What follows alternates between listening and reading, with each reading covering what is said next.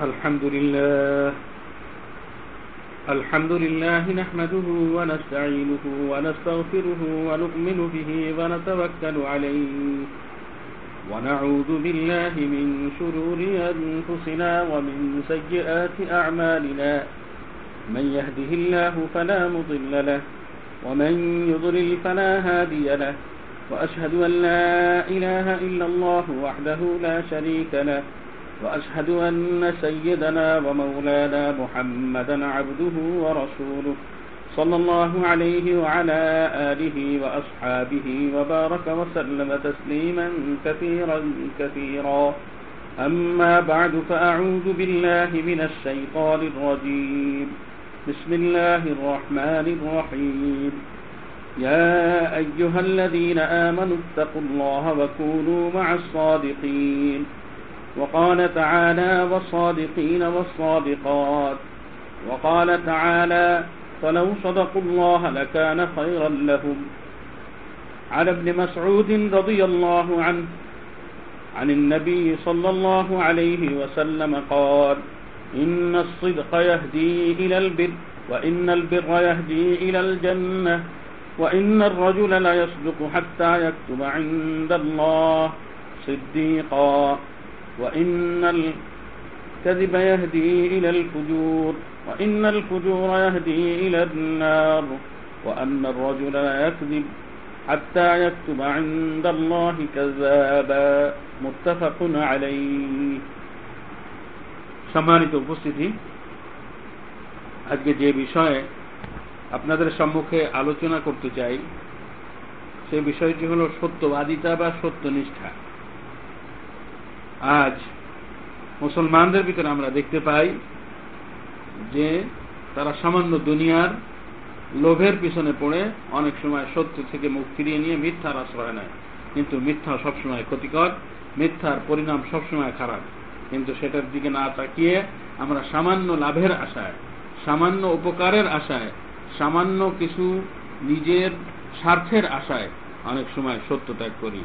এটা কখনো মমিনের জন্য উচিত নয়।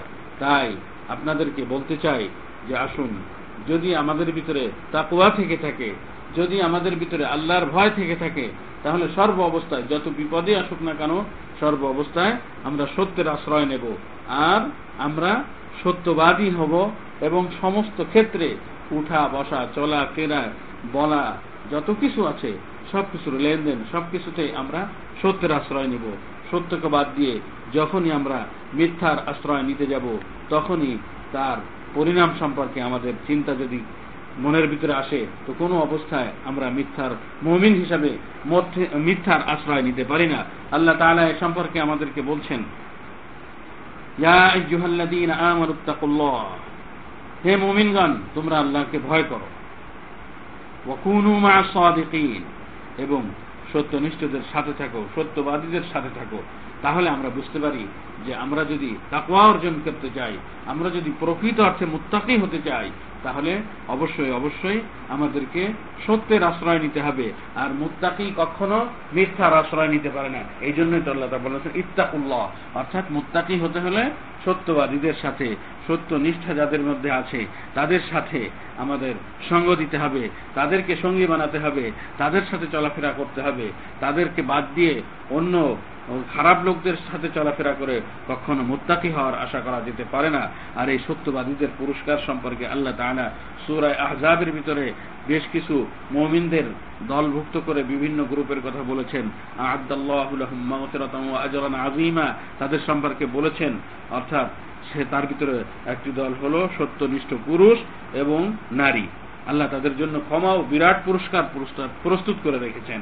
তাই যদি আমরা পেতে চাই, তো অবশ্যই আমাদেরকে সত্যের দিকে আসতে হবে, সত্যের আশ্রয় নিতে হবে, সত্য কথা বলতে হবে এবং লেনদেনেও আমাদেরকে সত্যবাদী হতে হবে। আল্লাহ তাআলা অন্য আয়াতে বলেন, সুরায় মোহাম্মদের ভিতরে, যদি তারা আল্লাহর নিকট ওয়াদায় সত্যতার প্রমাণ দিত তাহলে তাদের জন্যই তা ভালো হতো। এটাই আল্লাহ তাআলা এভাবে বলছেন, ফালাউ সাদাকুল্লাহ লাকানা খায়রাল লাহুম। তাই এই সমস্ত আয়াত, আরও অনেক আয়াত রয়েছে, আরও হাদিস রয়েছে, যার ভিতরে একটি হাদিস আপনাদের সম্মুখে আমি উদ্ধৃত করেছি। ইবনে মাসউদ রাদিয়াল্লাহু তাআলা আনহু নবী সাল্লাল্লাহু আলাইহি ওয়াসাল্লাম থেকে বর্ণনা করেন। তিনি বলেন সত্যনিষ্ঠা সততার পথ দেখায়, আর সত্যতা জান্নাতের দিকে নিয়ে যায়। মানুষ সত্যের অনুসরণ করতে করতে অবশেষে আল্লাহর নিকট সিদ্দিক সত্যনিষ্ঠ নামে অভিহিত হয়, আর মিথ্যা, অশ্লীল, অশ্লীলতার দিকে নিয়ে যায় এবং অশ্লীলতা দুজকের আগুনের দিকে নিয়ে যায়। মানুষ মিথ্যার অনুসরণ করতে করতে শেষ পর্যন্ত আল্লাহর নিকট মৃত্যুক নামে অভিহিত হয়।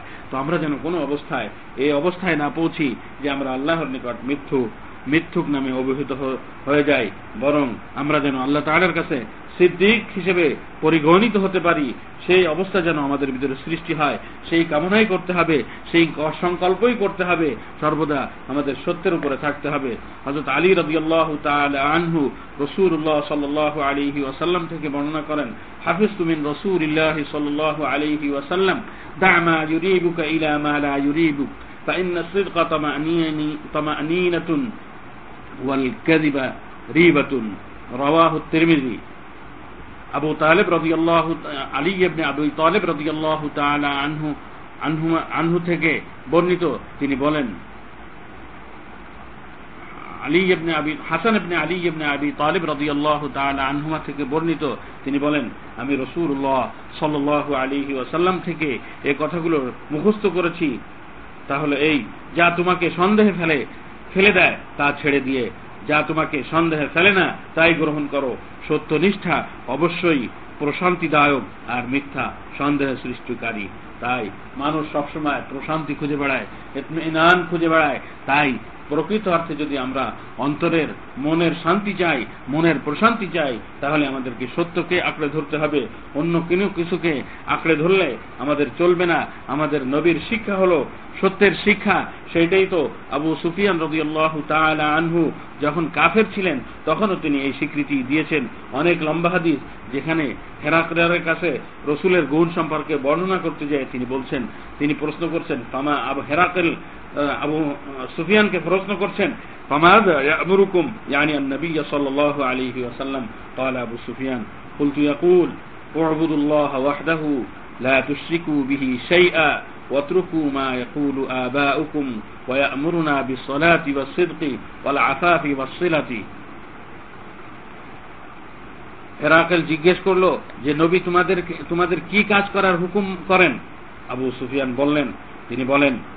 তোমরা একমাত্র আল্লাহর দাসত্ব করো, আর তার সাথে কোনো ব্যাপারে কোনো শিরিক করো না।